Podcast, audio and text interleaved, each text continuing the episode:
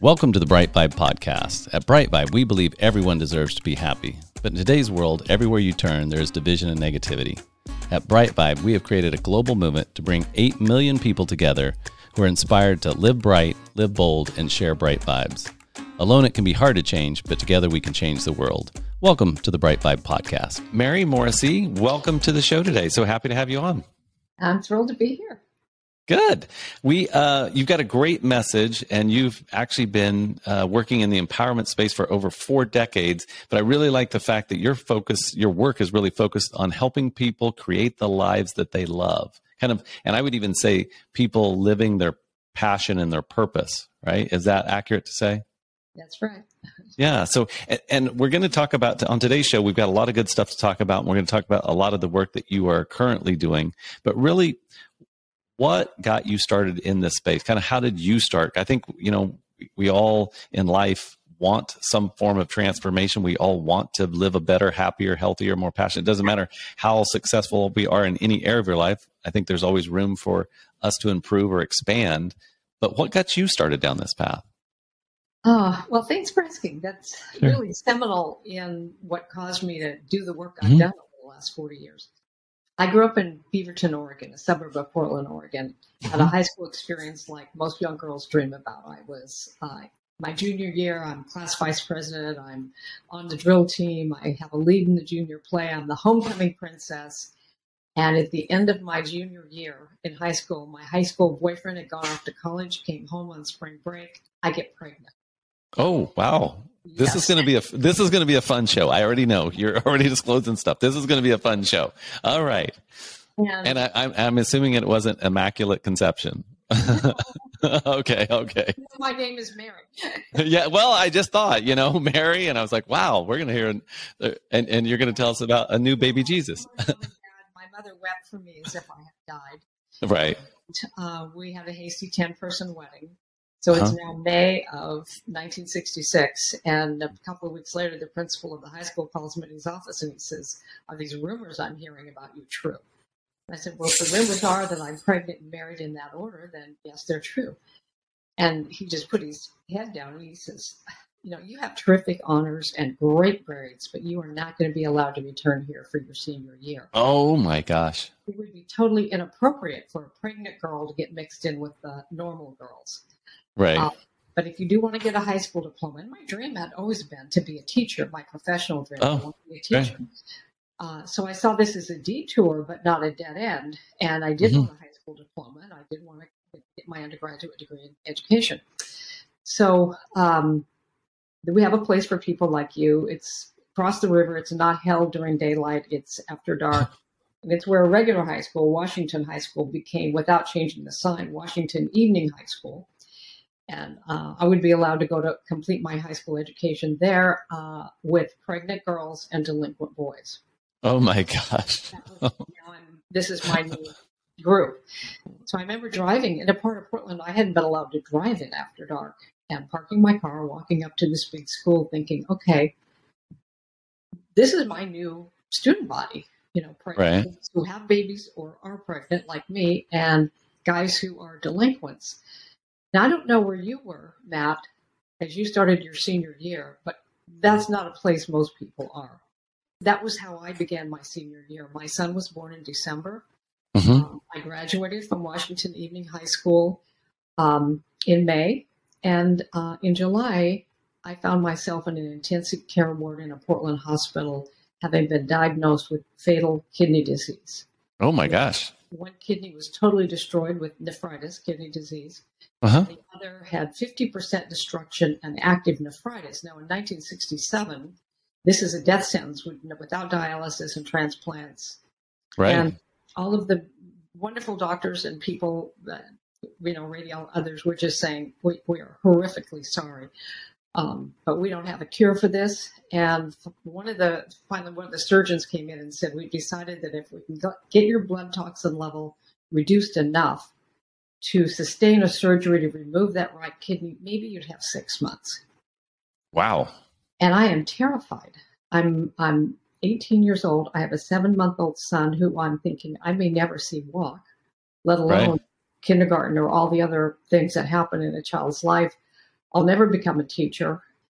And the God of my upbringing was not a friendly place to go when you felt like you had really screwed up. Clearly, I had been categorized with the bad people. I mean, the Right. delinquents and the pregnant girls were all one Well, group. And here And- and here's the proof you've had this disease now, right? So this is God's Yeah, like wrath, I- right? I felt like I was being punished. Yeah, of course. Um, finally, the surgery was scheduled, and the night before the surgery, a woman walked in my room about nine o'clock at night, who identified herself as a visiting chaplain, and she said that she came several times a week and uh, got the list of the surgeries the next morning, and in the order of the most serious, my name was at the top of the list, and I want someone to pray with me.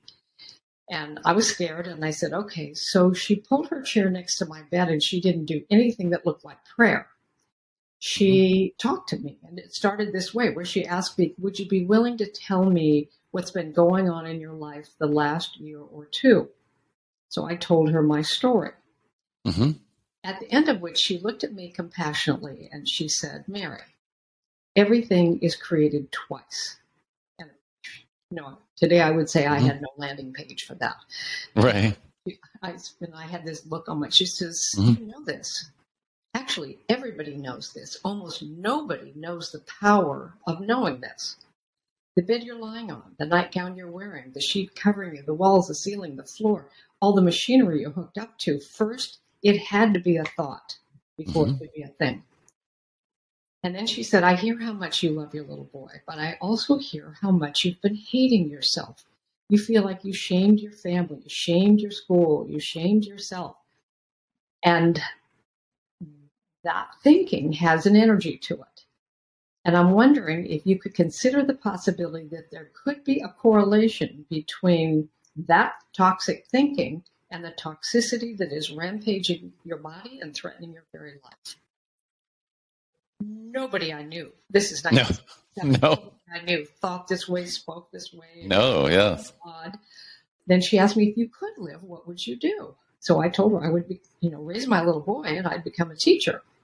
First, she asked me if I could believe that we could say a prayer and dissolve all that toxicity. In the morning when the doctors came in, they would say, You look so much better. We better test you. And then they say, We find no dis-ease in you. You can get up and go home. She said, Could I believe that's possible? I said, No.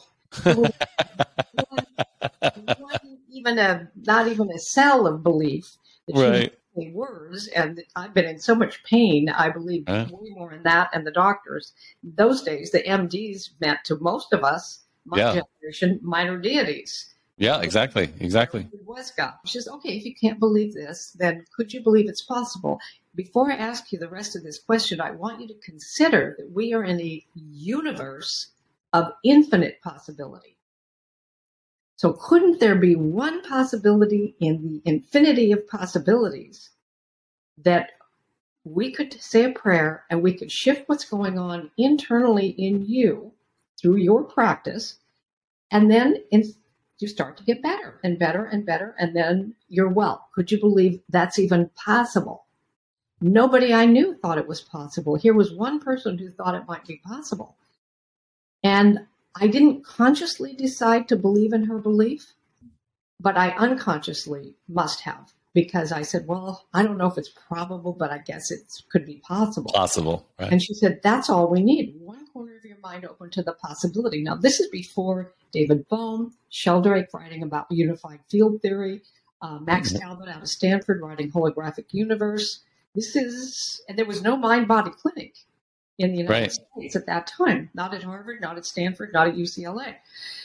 And she said, okay, then here's what I want you to do. In a moment, we're going to do a prayer in which we're going to imaginally scoop everything toxic in your body and put it in that one kidney. And we're going to put all the shame and all the self blame and all the self loathing that has come from that. And we're going to put that in that kidney. And we're going to imagine that in the morning when that's removed, all that is removed. Now, your mind's going to be busy the first day or two or three with the pain that you're feeling from a surgery. But after that, your mind is going to want to go down the well worn paths of thinking that you've Mhm. been doing this last year and a half. You're going to have to interrupt that. So here's what I want you to do. The moment you notice, notice your thinking is shame filled or self loathing thought, interrupt it and say, no, that left with the kidney. And then immediately imagine you've got this little boy's hand in yours. It's a warm hand. And you're walking into a school and there's a kindergarten class and your boy's five years old. You feel the warmth of his hand. You you walk up the steps together. He goes in his classroom, and you hear the click, click, click of your heels as you go down the hallway and around the corner, and there's your first classroom. Then immediately fast forward in your mind, and you're sitting in a big auditorium or a stadium, and down on the floor are all these caps and gowns, and you hear your son's name called, and he crosses the stage, gets his diploma, waves and you're all cheering and, and celebrating uh, him make, hitting this mark in his life and your teaching career is growing. Then fast forward in your mind and you're sitting in the front row of a wedding. You're the mother of the groom and your son is marrying the love of his life and your teaching career is flourishing. Just keep doing that. And then she left. The next thing I really noticed was when they came to wake me up for the surgery in the morning, I had slept all night. I hadn't done that in months. I'd been in so much mm. weeks, mm-hmm. really. By then it was about 12 weeks, like 15 days in intensive care prior to this.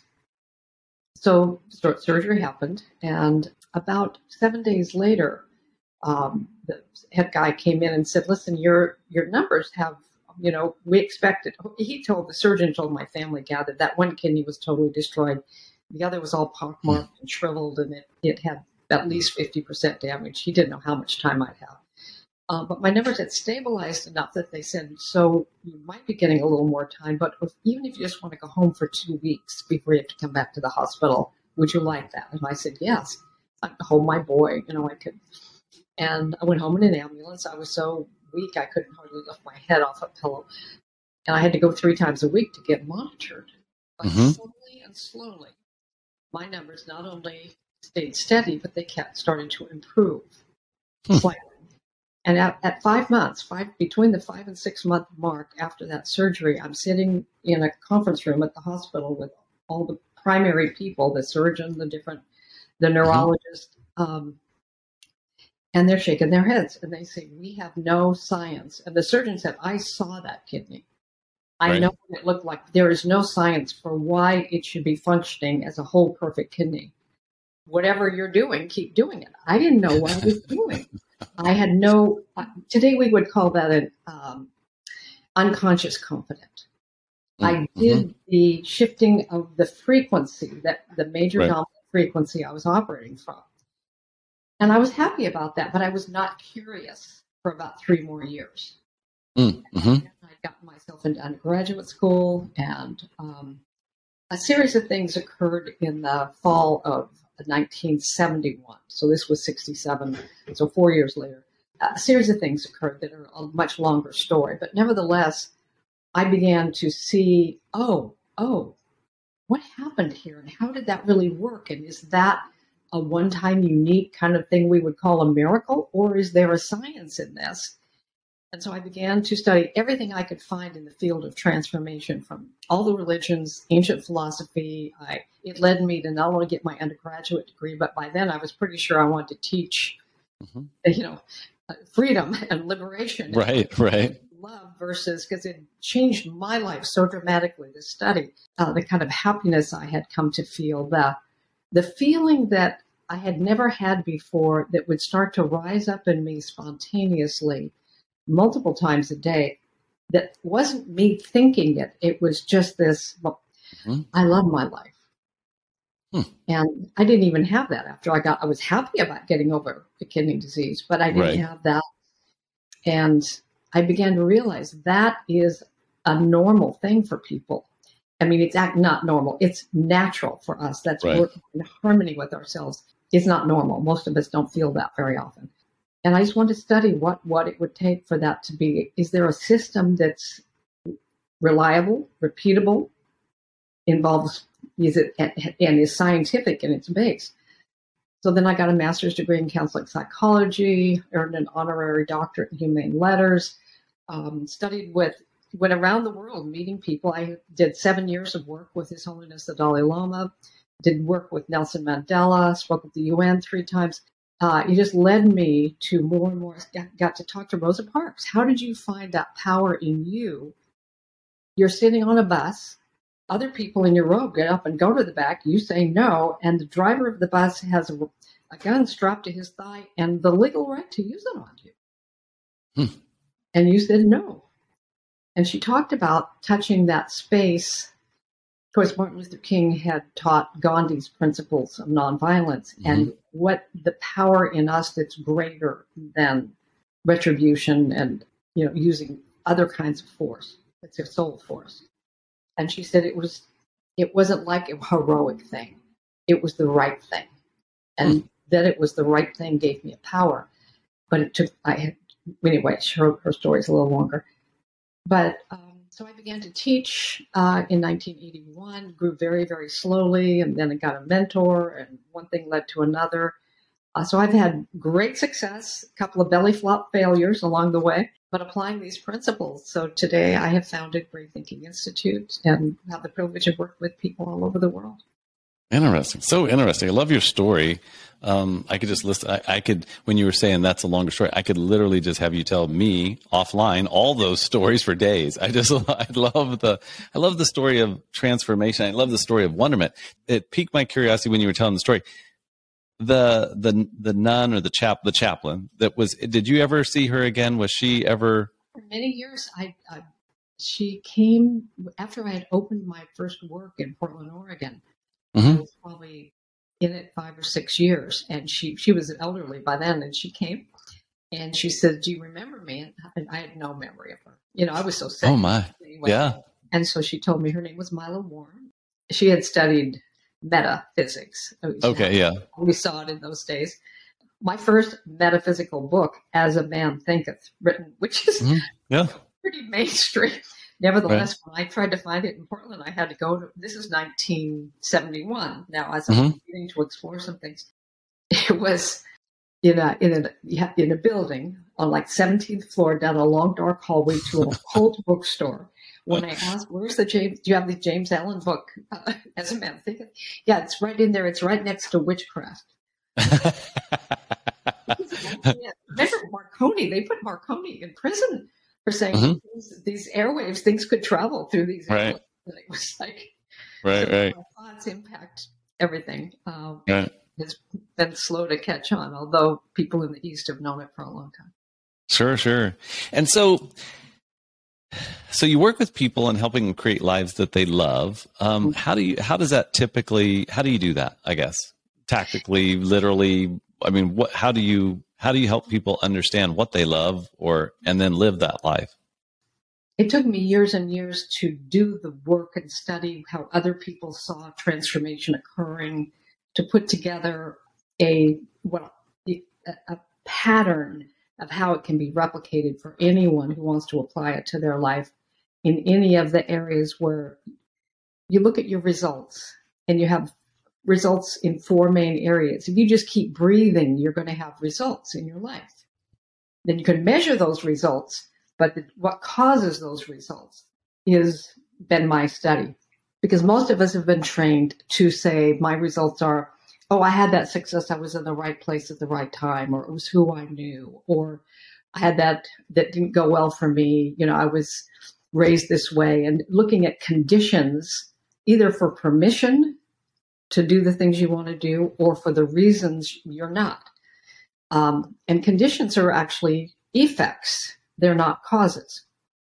So I'm at the beginning of my work with people uh, in large groups and corporate, you know, people from all over the world. Uh, we take it, we do an assessment about what the results we have. We take a look at our results in the four main areas of life where you find results. Health, we can measure your results the mm-hmm. quality, depth, and fulfillment in your relationships. Mm-hmm. Everybody has relationships. Your work, whether you get paid for it or not, it's your vocari. It's where you express uh, your time and talent in the world, um, mm-hmm. whether it's a hobby or volunteering or it's a, a building a business or sailing around the world. What are you doing with your time and talent? And how fulfilling is it? And then time and money freedom people that think they want more money But what they really want is freedom the freedom to go where they want to go, do what they want to do, have what they want to have, and maybe even more importantly, give what they want to give. So we do an assessment in those areas and then notice which of the areas you have more fulfillment in and probably maybe you're really happy with. You know, some people are really happy with their career, but their relationships keep falling apart, or their health is falling apart, or it's, it's easy to be wealthy in one area and bankrupt in another if right. you don't uh, have a full spectrum wealth system you're applying to your life, which is what I teach, and that you can actually have that. Mm-hmm. But everything starts with vision, and uh, so we look look at their results, and then how long has it been like that? And that's a tough question. So I want I want the love of my life. All right, how long is that? And, and particularly, we see it uh, in my women clients, particularly men too, but more mm-hmm. predominantly in my women clients. They want that love of their life and don't want to put their head on the pillow the last time mm-hmm. and wonder what it would have been like. And then time and money freedom. What if, if you look at that, and many people have just a pattern of struggling with money. Um, I find money the easiest one to fix, honestly. Um, so then we look also, the next question is what's it costing you to not change that? Mm-hmm. Um, because sometimes we can go on and on without just saying, oh, I'll, I'll, get to that, I'll get to that. And then you turn around and you either don't have the time, something happened, you know. So um, we don't have forever. Even even those who live, you know, 90s or hundreds. I, have sat because I was a minister for 23 years. Uh, the I've sat at many a deathbed, many with people in their last moments, and everybody wishes they had more time. Almost everybody wishes they had more time, no matter what their age. Hmm. You know, we love life. Deep down, mm-hmm. we all want to have this life. So while we're having it, let's create what we can create. Because there's an art and science to transformation. The art is in the visioning, but the science is in the vibration. And what and what do you mean by that? So let's just because I always love to give our, our audience and our and our listeners real tactical things. So think about your television. Mm-hmm. Your your TV's black. You know there's programming. There's it, things that could happen that if you get, you would love to have a sporting event. You'd love to have the concert. You'd love to have whatever the movie you want to see. I noticed that the new Top Gun movie now is available on my pay per view. right. I want to see that. I saw it in a movie theater, but I'd see it again. Mm. Uh, so the thing, difference between the TV and you and me is we don't turn off as long as we're breathing. We're turned on. Right. But the picture we're seeing is an exact match to the vibration we're tuned to. So the sporting event can be on ESPN, but if I'm tuned to CNN, which is a problem network, mm-hmm. I'm going to see all the problems. Even though right. I know this other world is available to me, but I'm not a match for it. Mm-hmm. Because my, and then with the television, you got a remote control, way easier. The remote control in us is harder to find. Mm-hmm. We have solid state technology in a television, not in us. We go in and out, up and down. Uh, we're going to do this new thing, and then we back off. We make a decision, and then we question it. So there's wobble. Mm-hmm in the vibration. So learning how to be, and good news, you don't have to be perfect at it, but it is a more than less game. Which frequency you're on more. Shifting mm-hmm. that is a process. It's a process of transformation. So this, this system that I put together doesn't belong to me. It belongs to really the universe or the infinite or God, whatever you, spirit, whatever the energy, whatever you call it, because that's how it works. I just put it together in a simple, easy to replicate form so that people could see in their own lives what it can do for them. And that's really what happened for me in 1971. In the next 10 months, my life had so, my internal as well as external life had changed so radically.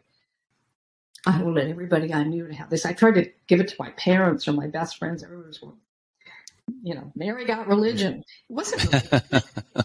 And I finally realized, oh, you know, it doesn't get transmitted that way. It's just I need to.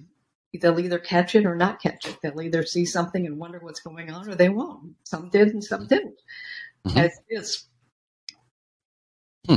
And so, can you give us a couple examples of some clients that you've worked with, um, specifically kind of how they came in and then how you worked with them and then kind of what their life, because you, you've talked about your life. It'd be curious. I'm very curious about, and you can use, you know, whoever you choose to. Yeah. I can give you. We had a, a client who signed up, you know, to kind of the basic program and then came to mm-hmm. a training, a live in person training and he owned three businesses, uh, none mm-hmm. of which they, they were, you know, producing, they, they, were profitable, but he was, you know, overworked, tired, a little bit overweight, stressed, but accomplished. Mm-hmm. So the whole fulfillment factor, because when someone's accomplished and then you speak about a life you would really love, there's an internal, you have to watch for the internal threat of loss mm-hmm. lose the good I have if I right. Yep. yep. So in in a as we were going through the assessment period, um, he said to me, he says, you know, I, my vision now is, and he was expanding these businesses and uh, what that could mean. And then he said, you know, it's just too bad you can't turn your favorite hobby into a business. Mm-hmm. And I said, well, how do you know?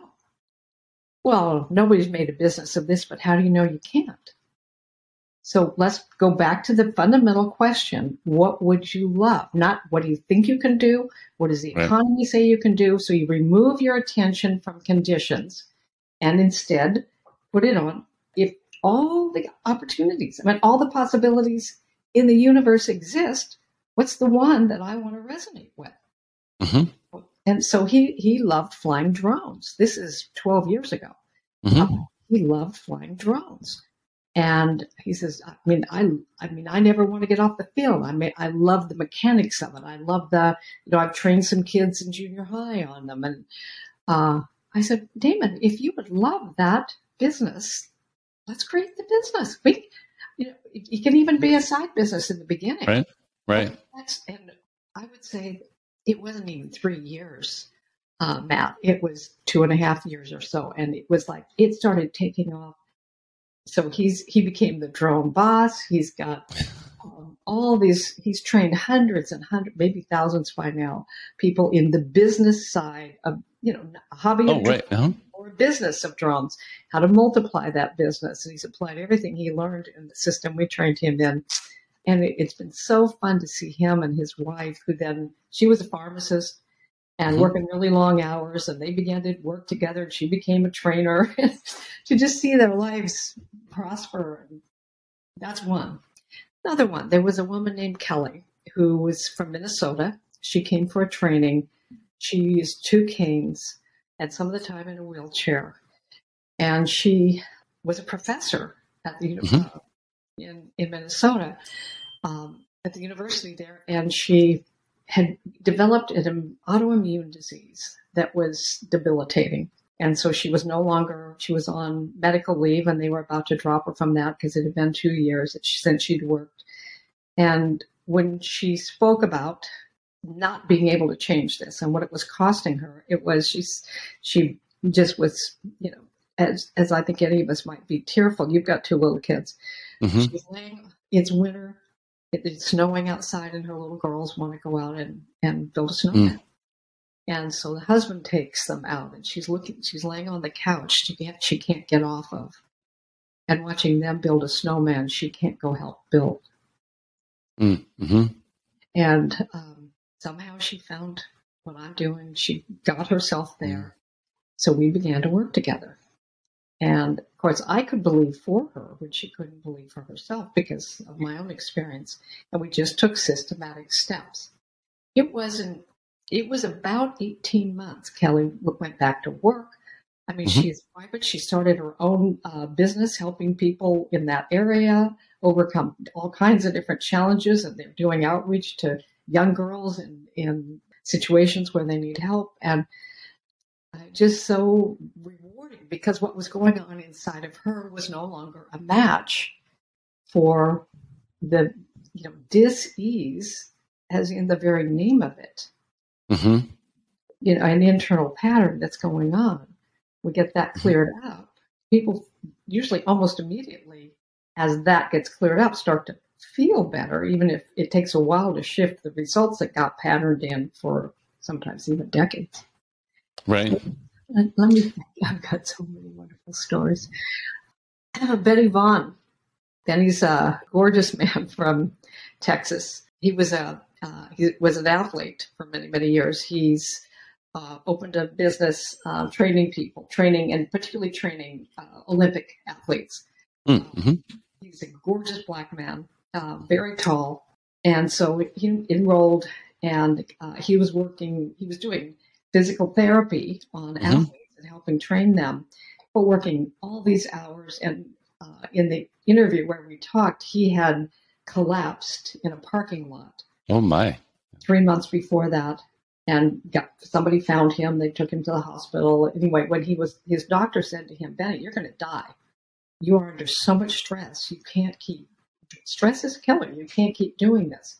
But he saw no way out. And then somebody told him about the public event we were doing in Dallas. He came, and he enrolled, and we began to work uh, together.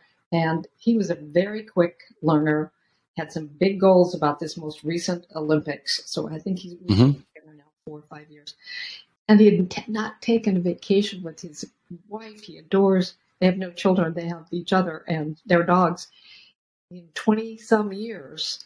So now, two major uh, trips a year. They were just in uh, New Zealand hiking and uh, the things they love to do. And his business, he's completely, he didn't know how to scale. Scale it, right. Yep. So oh, you know, you're a business guy. So mm-hmm. we just helped him. Then later he told me, he says, you know, I, I haven't told you this, but when the doctor said I needed help to figure out how to overcome my stress, he said, you need a, you need either a therapist or you need a psychologist. And he said, well, I'll, whoever you find for me, but it has to be an African American male. right last time he went to his physician and he talked about his health and they did a heart scan and all, everything is like great and all his blood pressures and um, all the numbers and, and, the doctor said so who, did you find that african american therapist to help you? And he said yes she's actually a five foot one white woman oh that's hilarious. Oh uh, I love it. I love it. So people typically come to an online uh, um, workshop. They come to an in-person workshop. Is that how people typically start the process of kind of this with your with your work specifically? We do three public events a year, and during COVID, we shifted those from in person, of course, to right. online, which has radically expanded uh, people's availability to come for three days, particularly internationally. Sure. So um, it's an experiential. It's not mm-hmm. just lecturing at people, but there's processes and engagements. And um, but if people are willing to come to that, they leave with a crystal clear vision mm-hmm. and the five basic tools that they can use themselves, or they can enroll mm-hmm. in a longer support program with us that we do trainings. So mm-hmm. it's that next one's coming up uh, virtual in mm-hmm. October seventh, eighth, and 9th. Yeah. 17th and 9th. And then when you say there's a longer program, there's like a, what, what does that look like? Time frame, time frame and what you do in that program? Well, I call it brave thinking. Uh, it's not easy to think while you suspend the, the conditions that you've been trained. We have all had decades of programming mm-hmm. in how things occur, and it's backwards. It, that's an outside in model the television doesn't show us its picture because of conditions. It shows us its picture because of the frequency we're tuned to. Pick up your cell phone. Mm-hmm. There's a specific frequency for every person you're going to call.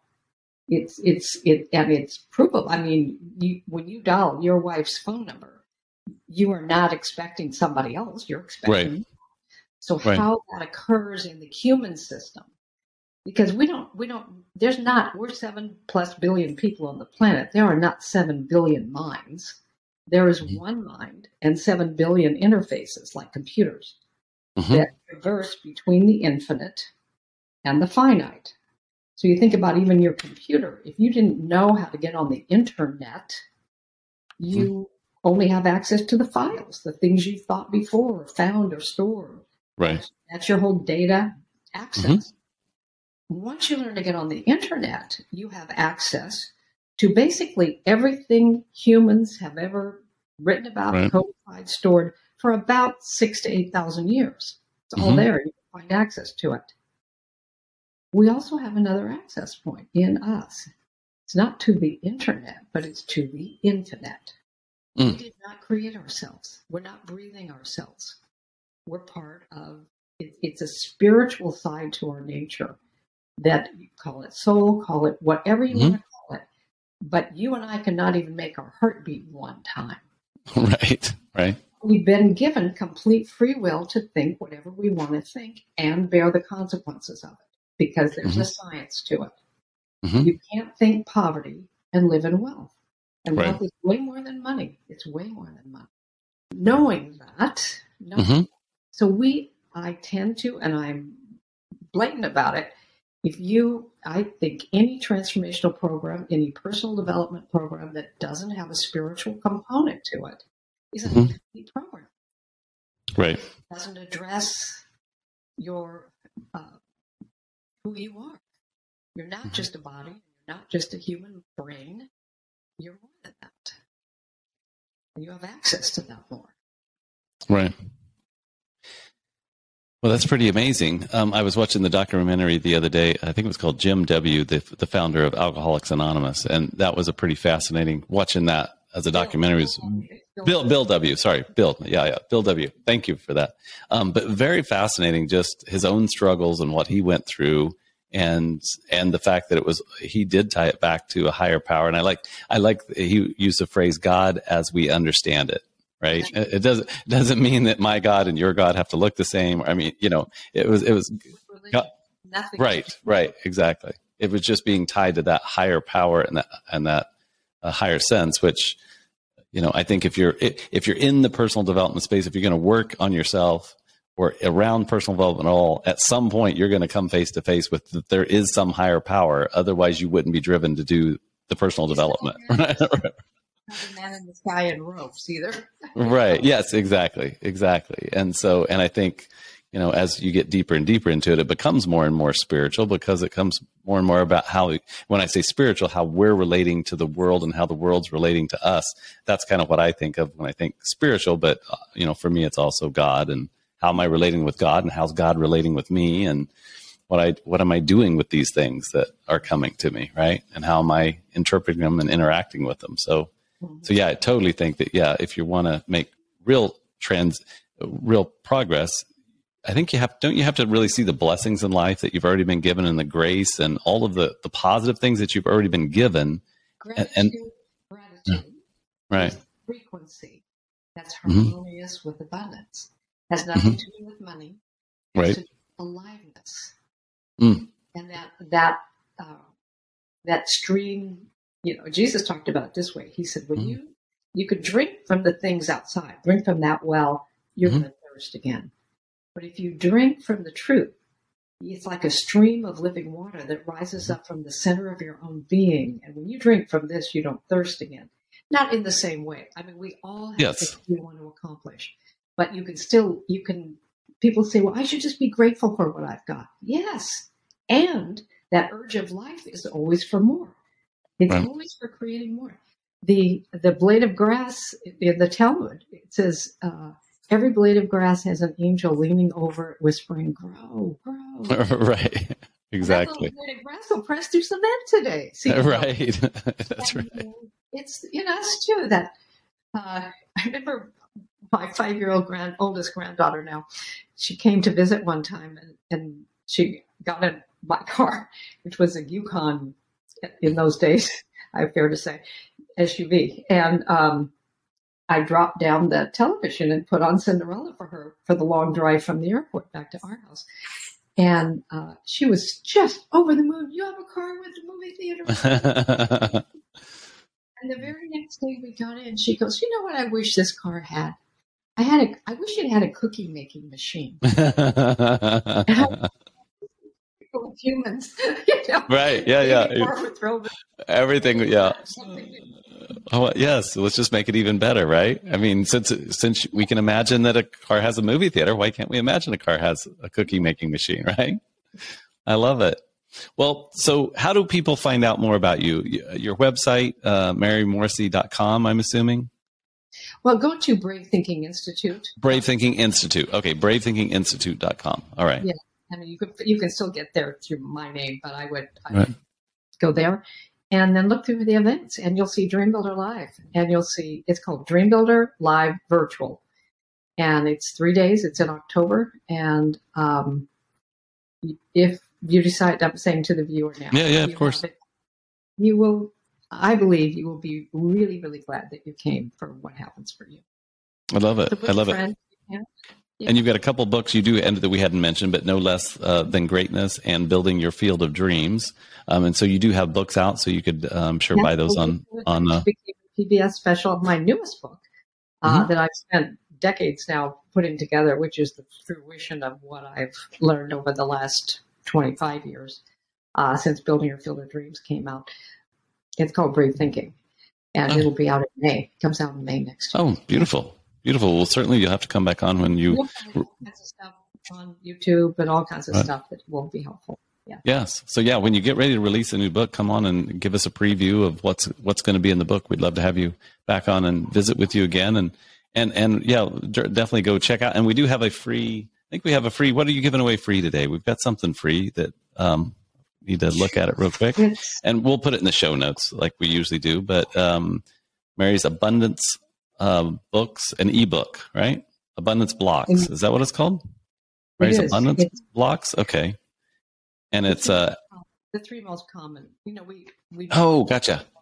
But we the block that is in us in our belief system or in the way we think can actually prevent it. It's we're not a match for it. So this is.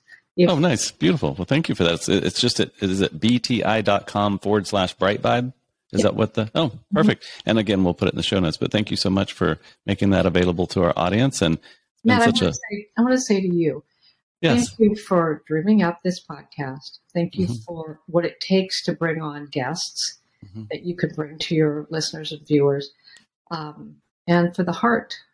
I mean, I, I can feel that, and um, the difference that you're making. Thank you for that. Well, thank you. And, you know, that just reminded me because you had mentioned something at the very top of the show. Before we uh, exit today, um, what, what, call it prayer, call it intention. You can call it whatever you want, Mary, because it's, it's, it's coming from you. But what would you like to set in, in this podcast, in this show? What intention or prayer would you like to set for everybody listening today? What would be that? What would be those words? Or what would be the words? Um, numbers of years ago, uh, I heard, wherever it came from, I heard uh, inspiration without action is merely entertainment. Hmm. So I'm holding for all of us that if anything inspired you today, that kind of, oh, um, that we put some action to it, even a baby step. I am a firm believer after many, many years of work with tens of thousands of people, baby steps are, you can go all the way up Mount Everest. You just got to keep taking them. So there's some baby step. There's something you can do to incorporate something that happened here or any of the times you come to this amazing podcast. Uh, so um, that's my encouragement for us: is think through what happened here today, and is there anything you can apply? I love it. Well, thank you so much for that, and certainly God bless you and what you're doing and the work you're doing. I love that uh, there's people out there doing helping others. You know, it's one thing to kind of set your own life right, but it's totally uh, more of a dedicated vision and and definitely uh, a commitment to help others uh, free themselves from the same from some of those same things. So thank you so much for the work you're doing. Thank you so much for your time today, and we look forward to having you back with us uh, in the future. Okay, thank you. Thank you for being a part of the Brite Vibe podcast. For more information, go to britevibe.com. That's B R I T E vibe, V I B E.com. Thank you for listening.